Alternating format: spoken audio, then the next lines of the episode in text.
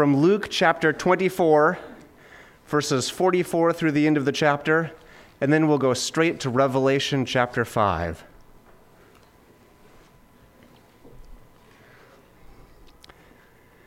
Then he said to them, These are my words that I spoke to you while I was still with you, that everything written about me in the law of Moses and the prophets and the Psalms must be fulfilled.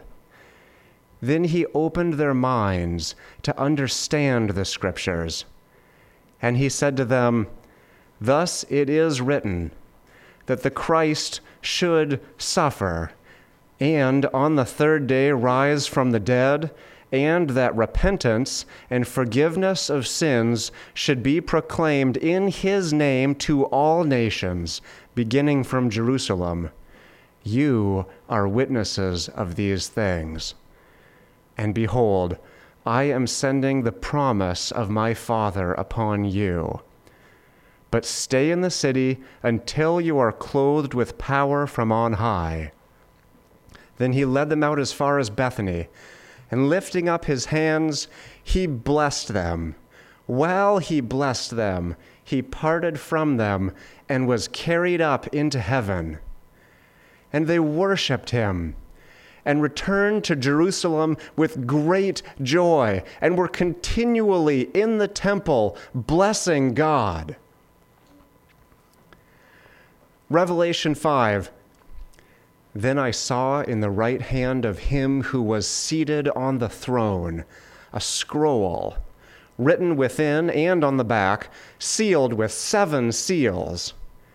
And I saw a mighty angel proclaiming in a loud voice, Who is worthy to open the scroll and break its seals? And no one in heaven or on earth or under the earth was able to open the scroll or to look into it. And I began to weep loudly because no one was found worthy to open the scroll or to look into it. And one of the elders said to me, Weep no more. Behold, the lion of the tribe of Judah, the root of David, has conquered, so that he can open the scroll and its seven seals. And between the throne and the four living creatures, and among the elders, I saw a lamb standing as though it had been slain, with seven horns and with seven eyes, which are the seven spirits of God sent out into all the earth. He went and took the scroll from the right hand of him who was seated on the throne. And when he had taken the scroll, the four living creatures and the 24 elders fell down before the Lamb, each holding a harp and golden bowls full of incense, which are the prayers of the saints. And they sang a new song, saying, Worthy are you to open the scroll and to, to take the scroll and to open its seals. For you were slain, and by your blood you ransomed people for God from every tribe and language and people and nation. And you have made them a kingdom and priests to our God, and they shall reign on the earth. Then I looked and I heard around the throne and the living cre- creatures and the elders the voice of many angels, numbering myriads of myriads and thousands of thousands, saying with a loud voice, Worthy is the Lamb who was slain to receive power and wealth and wisdom and might and honor and glory and blessing. And I heard every creature in heaven and on earth and under the earth and in the sea and all that is in them saying, To him who sits on the throne and to the Lamb be blessing and honor and glory and might forever and ever. And the four living creatures said, Amen. And the elders fell down and worshiped. This is the word of the Lord. Father, we thank you for that picture Thank you that you equipped John to see into the heavens, to behold the glory of the Lamb. Father, we pray that you would captivate us, that you would cause us to glorify your name this morning by exploring your word. Holy Spirit, we ask that you would come now and that you would open up our eyes to this glorious reality of who Jesus Christ is. In Jesus' mighty name, amen. Amen. Brothers and sisters, what a wonderful Ascension Sunday we are here to celebrate. We have celebrated Ascension now for about five or six years as a church, and um, we have now come to a, a text which I have longed to get to. The reason it has taken us this long is because the Gospels have multiple pictures of the ascension of the Lord Jesus Christ, and we have spent time dutifully examining those examples we won't be looking in our sermon today at Luke 24, but I thought it was helpful to read for the background of what takes place in Revelation chapter 5. Beyond all the other Christian holidays and celebrations throughout the church calendar, perhaps the most neglected in the modern Christian era is that of the Ascension. There are Christmas cards, there are Easter cards, there are even Pentecost cards at some Christian bookstores there are no ascension cards. The ascension is the most neglected in the modern practice of the church. That is, the church that doesn't use the, the church calendar throughout the entire year of their church life like we do. At least they celebrate things like Easter and Christmas and Pentecost and perhaps some other days. To be fair, it is true that Christ's birth, his suffering, his death, and resurrection are all vital in the history of the redemption. It makes a lot of sense that Christmas and Good Friday and Easter and Pentecost are still the, the, the high celebrations in the life of the church. Remembering and proclaiming these events and understanding their impact for the church today is actually essential to the Christian faith. We shouldn't elevate the ascension over and against diminishing anything else. But my question that I want to ask this morning is by missing what the ascension is and means, is it actually causing us to have a lackluster understanding of Jesus' current reign? What are we missing when we diminish or disemphasize or un- do not emphasize the ascension of Jesus Christ? The ascension of Jesus into heaven is the ultimate vindication of the Father for the obedience of the Son even greater than the resurrection in this sense. It is as if a snowball is coming down a hill, and the ascension which takes place after the resurrection is a greater redounding and a magnification of the Father's vindication of the Son's obedience. The ascension of Jesus into the heavens is not just a capstone of his own life, death, and resurrection, but as we will see this morning in the chapter of Revelation 5, it is the culmination of all of human history. Unlike all other men, Jesus, where they failed, has submitted to God's command and is therefore worthy to leave the earth and ascend into heaven to enter blessing. Therefore, in the book of Revelation, John beholds a drama in the heavenly throne room as the Lamb is not found and then at once enters, having conquered by being slain.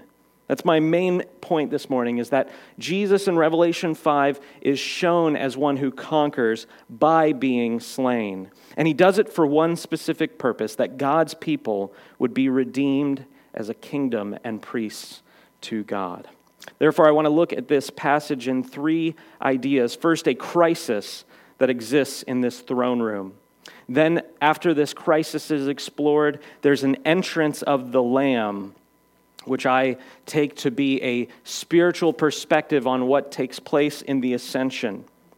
And then I want to look at how there is a new song in all of creation that actually mirrors and answers the crisis at the beginning of the chapter. And then finally, I want to look at three specific ways how we must live in the light of Christ's current reign. Through God's grace, John in the book of Revelation records a revelation not of the end of all things, but a revelation, as it says in chapter 1, of Jesus Christ. And this revelation of Jesus Christ was given for the church. In modern reading and preaching, Revelation is often an avoided book. We don't know what to do with the symbolism, and it's been so twisted in the last few generations, especially, that we are afraid of repeating the errors of those who've come before us. Revelation has been, more than any other book in the Bible, has been twisted for fruitless purposes. However, despite the errors of those generations which have come before us, failing to understand the book of Revelation as encouragement from God will actually leave us spiritually malnourished. It is not possible to react to the error of the use by taking away the appropriate use. Often we use a phrase that the, the wrong abuse or the abuse of the thing does not take away the right use of the thing. God gave the book of Revelation to reveal the glory of Christ, not for prognosticating about the end of all things. There is nothing about helicopters in the book of Revelation, brothers and sisters. It is not a book to tell us when catastrophes will take place. No, God gave the book to the church for encouragement. And therefore, when we read, we must read not only with the purpose of encouragement, we must get fruit out of that reading. In this letter, therefore, John beholds glorious spiritual realities which were shown to him to give to the church in every age. If the book of Revelation is about the end of all things, then what does the book of Revelation have to say to the first century church or to the 21st century church? Because, newsflash, as the way I read the book, the entire book, the end is not near.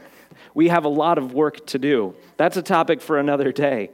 But I want to encourage you the book is relevant to you today, just as it was relevant in the first century church. It is not about the impending coming of the Lord Jesus, it is about who Jesus actually is.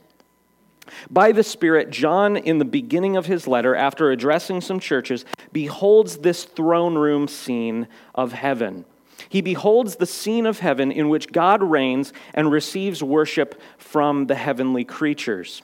After describing the glory of the Lord God Almighty, John describes a glory and a terror coming forth from the throne of God. Verse uh, Revelation 5 uh, 1 through 14. Then I saw in the right hand of him who was seated on the throne a scroll written within and on the back, sealed with seven seals. This revelation of who God is was given to John for a purpose to encourage the church. Verse 2 says, I saw a mighty angel proclaiming with a loud voice, Who is worthy to open the scroll and to break its seals?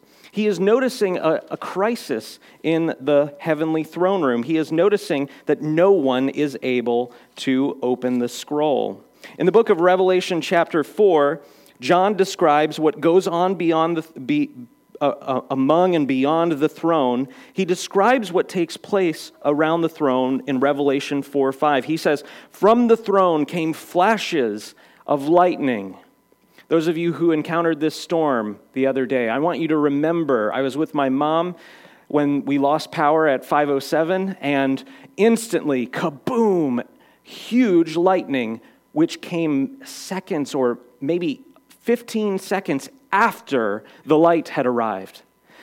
The thunder was so great that the light moved at the speed of light for us to see, and then the sound caught up later. Such a great thunder was going on in this human storm. Imagine what John is perceiving in the Spirit. From the throne came flashes of lightning and rumblings and peals of thunder. And before the throne there were burning seven torches of fire, which are seven spirits of God. And beyond the throne, or before the throne, there was, as it were, a sea of glass like crystal. John is beholding a terrifying picture of the glory of the Almighty, such that he knows he would not be able to enter on his own were this not a gift of the Holy Spirit to the church. He goes on in verse 3 to say, answering this challenge of the angel, no one in heaven or on the earth or under the earth was able to open the scroll or to look into it. And I began to weep loudly because no one was found worthy to open the scroll or to look into it. This angel's challenge and the creation wide search of what goes on, looking for someone to open the scroll, teaches us something of what the scroll is and why it's important.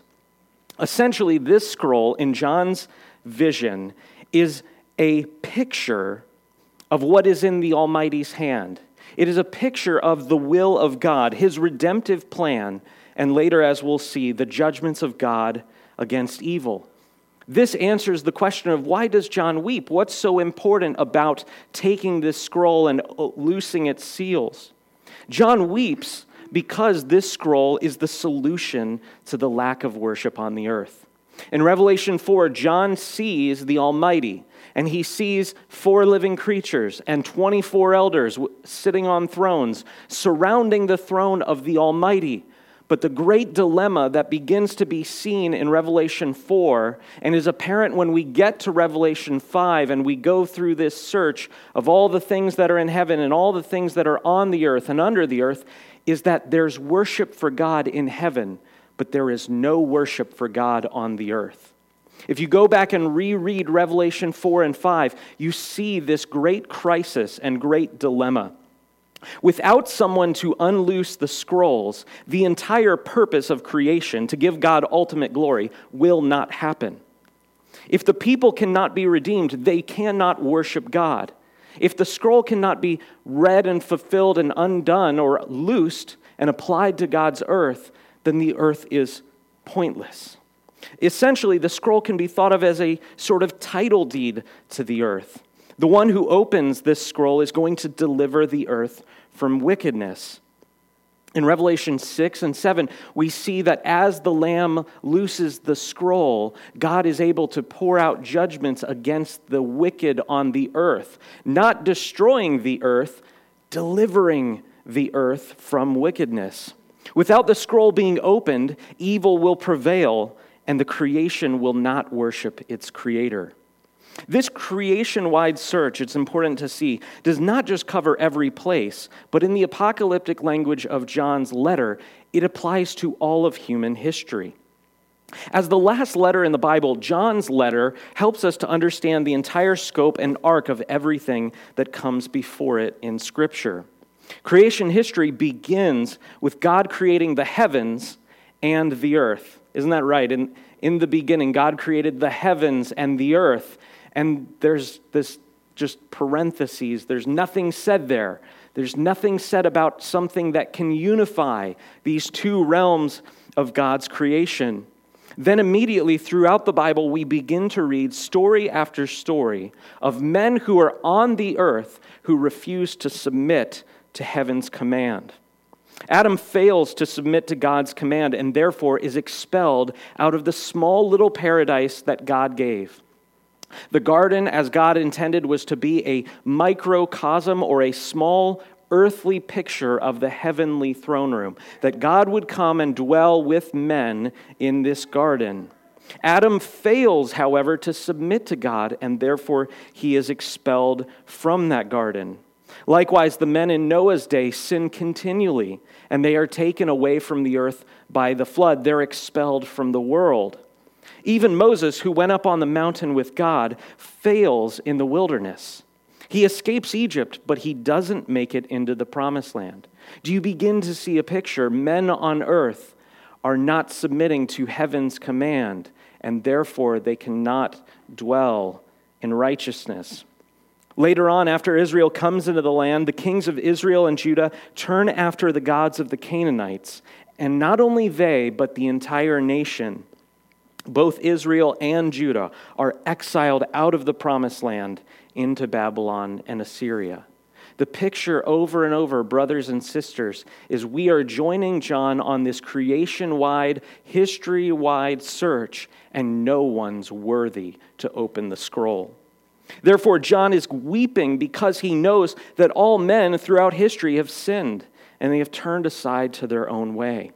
John's weeping teaches us this that no man we trust in or idol that we fashion is power enough, powerful enough to take the scroll.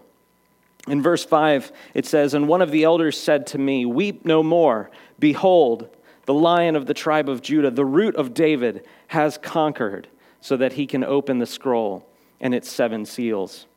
In the, in the face of John's loud weeping, this elder commands John to behold the lion's victory. He says, The lion has conquered so that he can open the scroll. Therefore, the, lion, the lion's arrival is to be the end of all things, of all causes for weeping for John. Later on in the book of Revelation, it talks about the fact that there will be no more weeping in the heavenly city. The reason, because of that, is not because the city's a better place to live than the earth, but because the lion lamb has been revealed. He is the end for all the weeping. John is called to recognize in this lion all of the longings and desires, not only for his own life, but for the point of history. The lion's arrival into the throne room is the culmination for why God made everything. That is why the ascension is important. Ultimately, by the arrival of this lion, the great crisis in the throne room is ended. The creation wide search comes to an end. The world is not lost forever, and therefore there's reason for celebration. John then turns to behold this lion as he's commanded Behold the lion. And as he turns, he sees something remarkably different.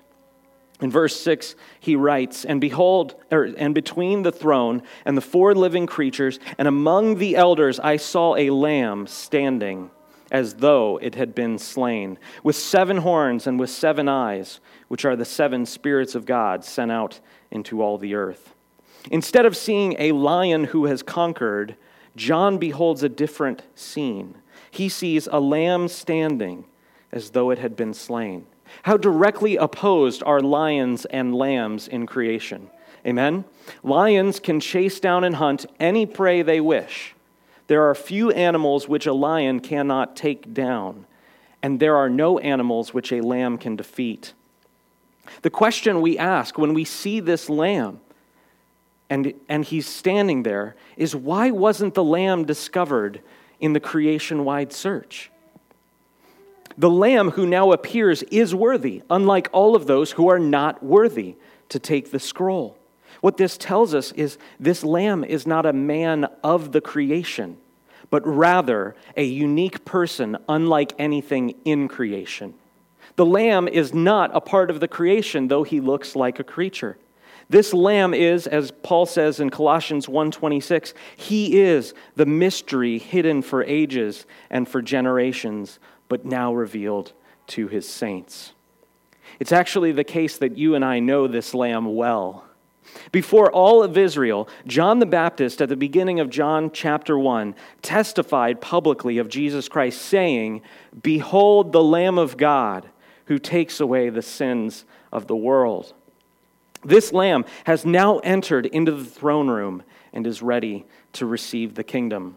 In verse 7, and he, the lamb, went and took the scroll from the right hand of him who was seated on the throne.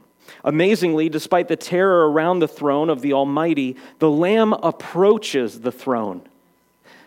No one runs to take something from the Almighty. The Lamb has the right and power to walk up to the Almighty and to take the scroll out of his hand.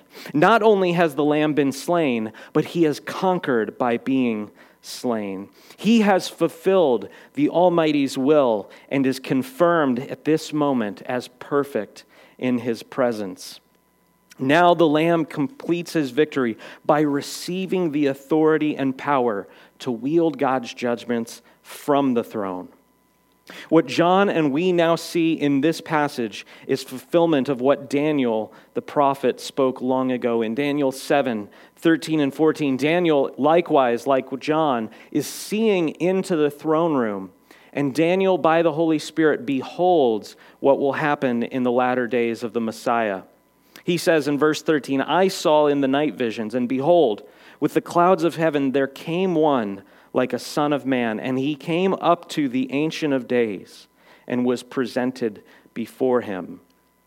And to him was given dominion and a glory and a kingdom that all peoples, nations, and languages should serve him. His dominion is an everlasting dominion which shall not pass away, and his kingdom one that shall not be destroyed. What an amazing vision. John is seeing another picture of what Daniel also saw and wrote. After the Lamb takes this scroll, a great and dramatic change takes place in heaven. Brothers and sisters, notice clearly what we will read in the next few verses.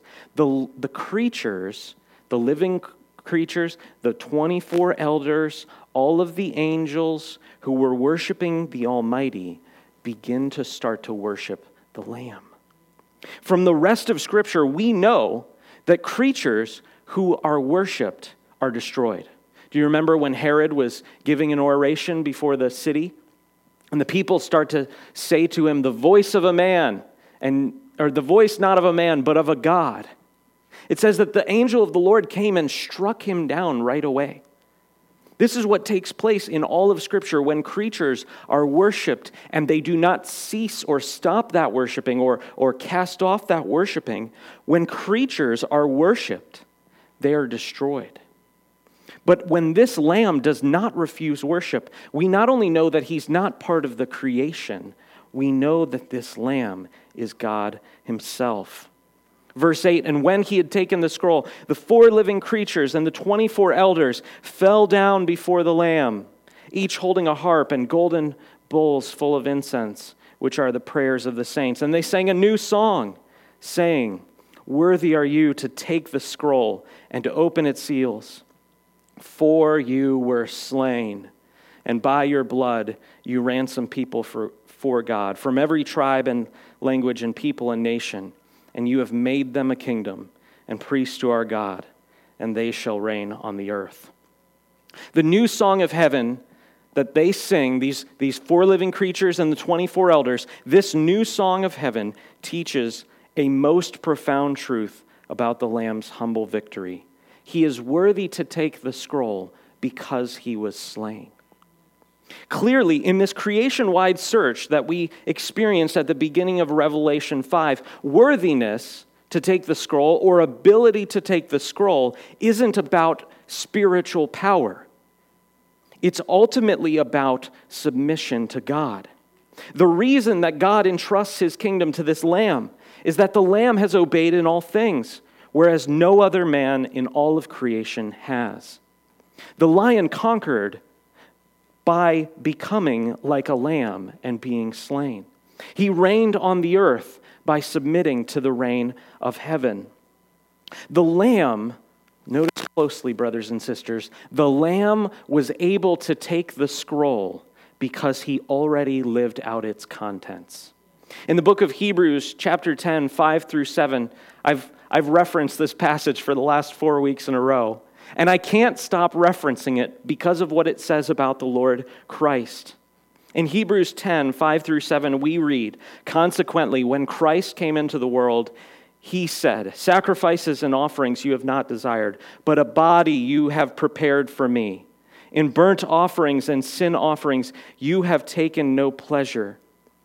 Notice closely. Then I said, Behold, I have come to do your will, O God, as it is written of me where? In the scroll. It's in the scroll. The scroll is about the Lamb and about his willingness to obey heaven and to obey the will of the Father, although that scroll says you are to take a body and you are to come and atone for the sins of God's people, to make them a kingdom and priests to God. This is why the Lamb is able to take the scroll. Therefore, this song of heaven that celebrates the outpouring of the Lamb's blood teaches that the church was redeemed by this blood. This group of people that was doomed to destruction and futility has now been ransomed by the shedding of the Lamb's blood to atone for sin. This people that, that is called from every tribe and tongue and people and nation is not a particular nation like Israel or Rome, but rather is a brand new people, a nation that is called out from every nation. In ecclesia, the, the ones who are called out from the world to join this new people of God. The Lamb is the ultimate fulfillment of the promise given to Abraham that through Abraham's seed, all the nations of the earth would be blessed. How will all the nations of the earth be blessed if Israel alone is the people of God? The mystery which was hidden in Christ from before all ages is that Israel is not the people of God, but was just a beginning picture of all the nations coming and dwelling with God and with this Lamb.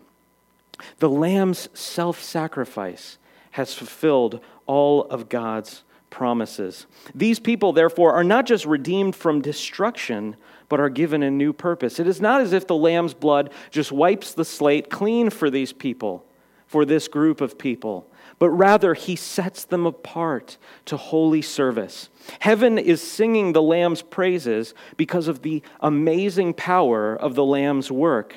He says, they say of him, You have made them a kingdom and priests to our God, and they shall reign on the earth. Though they were filthy, ruined sinners, now they are washed saints, set apart for holy service in God's kingdom, to mediate as priests, to mediate the presence of God to the world around them.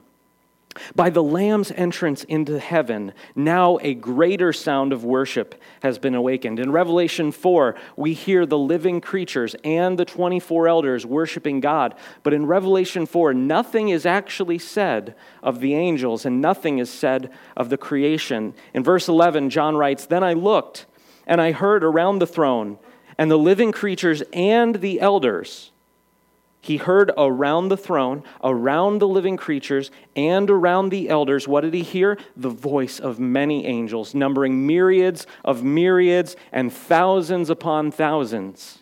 They begin to say with a loud voice Worthy is the Lamb who was slain to receive power and wealth and wisdom and might and honor and glory and blessing. They repeat the song that was sung of the Almighty, but they change who they address. And instead of just the elders and the living creatures, now the angels of heaven begin to start to sing because the great redemptive plan of God has been carried out. Finally, the revelation of his victory on the earth and his ascension now into the heavens unleashes true praise from the earth to join with heaven's song. In verse 13, it says, And I heard every creature in heaven and on earth, and under the earth, and in the sea, and all that is in them, saying, To him who sits on the throne, and to the Lamb, be blessing and honor and glory and might forever and ever. You see, the Lamb does not take, take the place of the worship of the Almighty. And earth does not silence out heaven, but rather they join together. And now everything in the earth and everything in the heavens joins together for the purpose of why it was made to give glory to the Almighty and to the Lamb. Verse 14 And the four living creatures said, Amen. And the elders fell down and worshiped. In closing, I want to look at three ideas about why this passage should shape our lives. The question is as those who have been redeemed by the blood of the Lamb, to be a kingdom and priest to God, how should this passage shape our lives? Why does it matter that we know what takes place in the ascension of Jesus Christ? We are presented with mysterious language, brothers and sisters. Wonderful language that is, is fully biblical in the sense of how you can understand it. You have to know the whole scope and sequence of Scripture. But it is supposed to. John gives us not just a picture of what's going on in the heavens, but he does so to encourage us today and to transform how we live our lives by beholding the glory of the Lord. The first application from this text, the one that is perhaps so subtle you may miss it, is this. First, we should understand that no one we trust in, nor any idol we have fashioned, can rival Jesus Christ. No one was worthy to take the scroll. And that creation wide search was not just at the time when John lived, but by the Spirit, he saw all of creation history. No one in heaven and earth was able to take the scroll. None of the patriarchs, none of the prophets, none of the kings were able to take the scroll. None of the presidents, None of the senators, none of the empires or emperors were able to take the scroll. None of the pastors were able to take the scroll. Ultimately, everything that we trust in, everything that we place our ultimate hope in, if it is not undergirded by the Lamb, it will come to nothing. No one is worthy to take the scroll save for the Lamb. Second, we should understand that the depiction of Jesus Christ as the lion and lamb is given to us to captivate and transform our souls. Jesus is depicted in this passage as a powerful, mysterious, and ultimate, ultimately terrifying being who has fulfilled the eternal purposes of God. The reason this language was given to you, again, as I said at the beginning, was not to make some sort of prognostication about the end of the world, but is a revelation of Jesus Christ. And this language, unless we are so familiar with the rest of Scripture, is often off putting. Imagine this a lion of the tribe of Judah who's also called a root. And then he's described as a lamb who looks like he's a zombie lamb. He's been slain, but he's standing. If we, if we don't read with harmony with the rest of Scripture, we go off into weird places. What does it mean that he has seven horns and seven eyes, which are the seven spirits of God? It's so easy for us to say, oh, eyes are prophetic and therefore it's wisdom, and seven horns, well, that's authority. And we truncate the meaning of the text. We are actually given this passage so that we would wrestle with and glory in and delight in the Holy Spirit communicating to ourselves spiritual unseen things through written words. There is no greater use of your intellect, imagination, or time than to join John as he is commanded by the elder to behold the lion of the tribe of Judah. That is why you were given imaginations. That's why you were given a book. It was to captivate your souls. Our souls were made by God to be thrilled with the awe and the wonder of the person of Jesus Christ and of his work. The language of these scriptures, when engaged with prayer, is used by God to do what Paul said in his second letter to the Corinthians that we would behold the glory of the Lord, so that we might be transformed into the same image from one degree of glory to the next. When we fail to do this, we inevitably drift to looking at worthless things. What is the answer to being captivated by entertainment? What's the answer to being captivated by pornography? What's the answer of being captivated by the pride of, of being seen as great by other people? It's to become lost in awe at looking at the lion and the lamb as given to you in the pages of Holy Scripture. That is why we were given this passage is to be captivated, to be transformed by the scriptures to behold Jesus Christ. The third and final application from this text that I want to make is that we must learn to live in the light of his current reign on the throne. Without the Lamb conquering on the earth, he would never ascend into the heavens. But in fact, his entrance into the throne room means that he has already conquered. He has already conquered everything which might conquer you. And because he has conquered, he will never be defeated. Therefore, we can have perfect confidence, not in our ability to not be conquered, but in his ability to preserve us even when we are being conquered. Imagine, praise be to God, that none of us lost our homes. Imagine if you did lose your home. If your, if your life is destroyed when your things are destroyed, then you are not living in the light of his current reign. Ultimately, our destiny as Christians is to behold the Lamb whom we are, are journeying to his entrance into the throne room to stand next to the throne means that he reigns now. He is not waiting to begin his reign, as some have falsely interpreted this book. Therefore, we never need fear that he can be defeated. Imagine this going into uh, the next challenge and wondering if Jesus can be defeated. Perhaps there's some other earthly power or spiritual power which can topple the Lord Christ. In this passage, we heard a creation wide, time wide search, and no one else could take the scroll.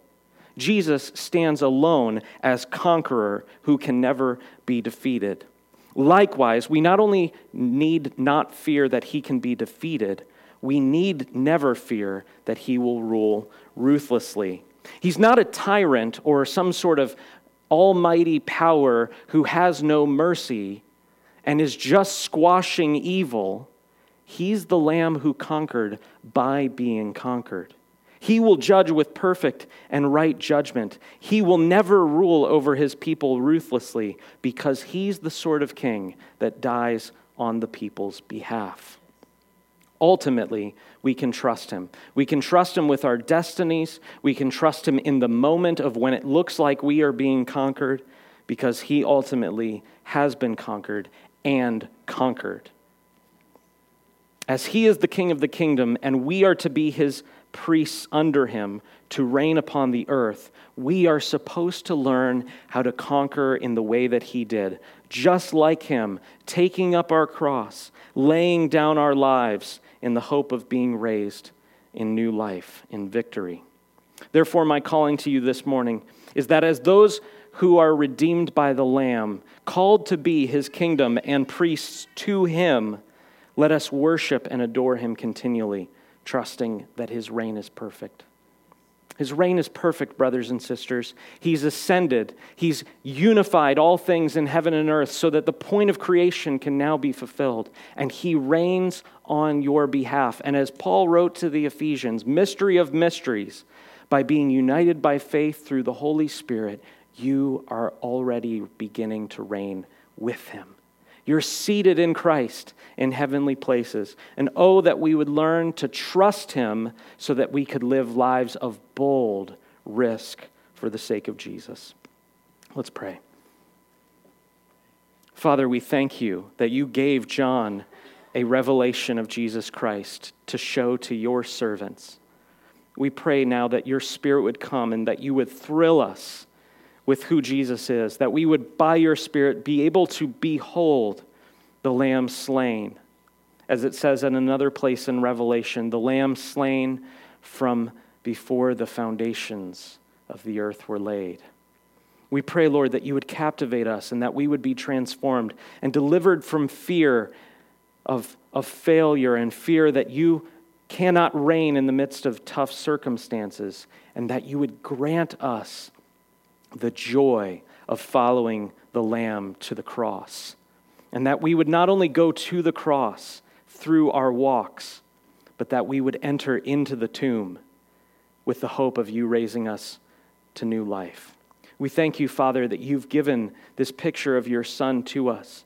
We pray that you would cause us on earth to be able to join with heaven, to say, Worthy are you, O Lamb of God. We thank you, Lord. Amen.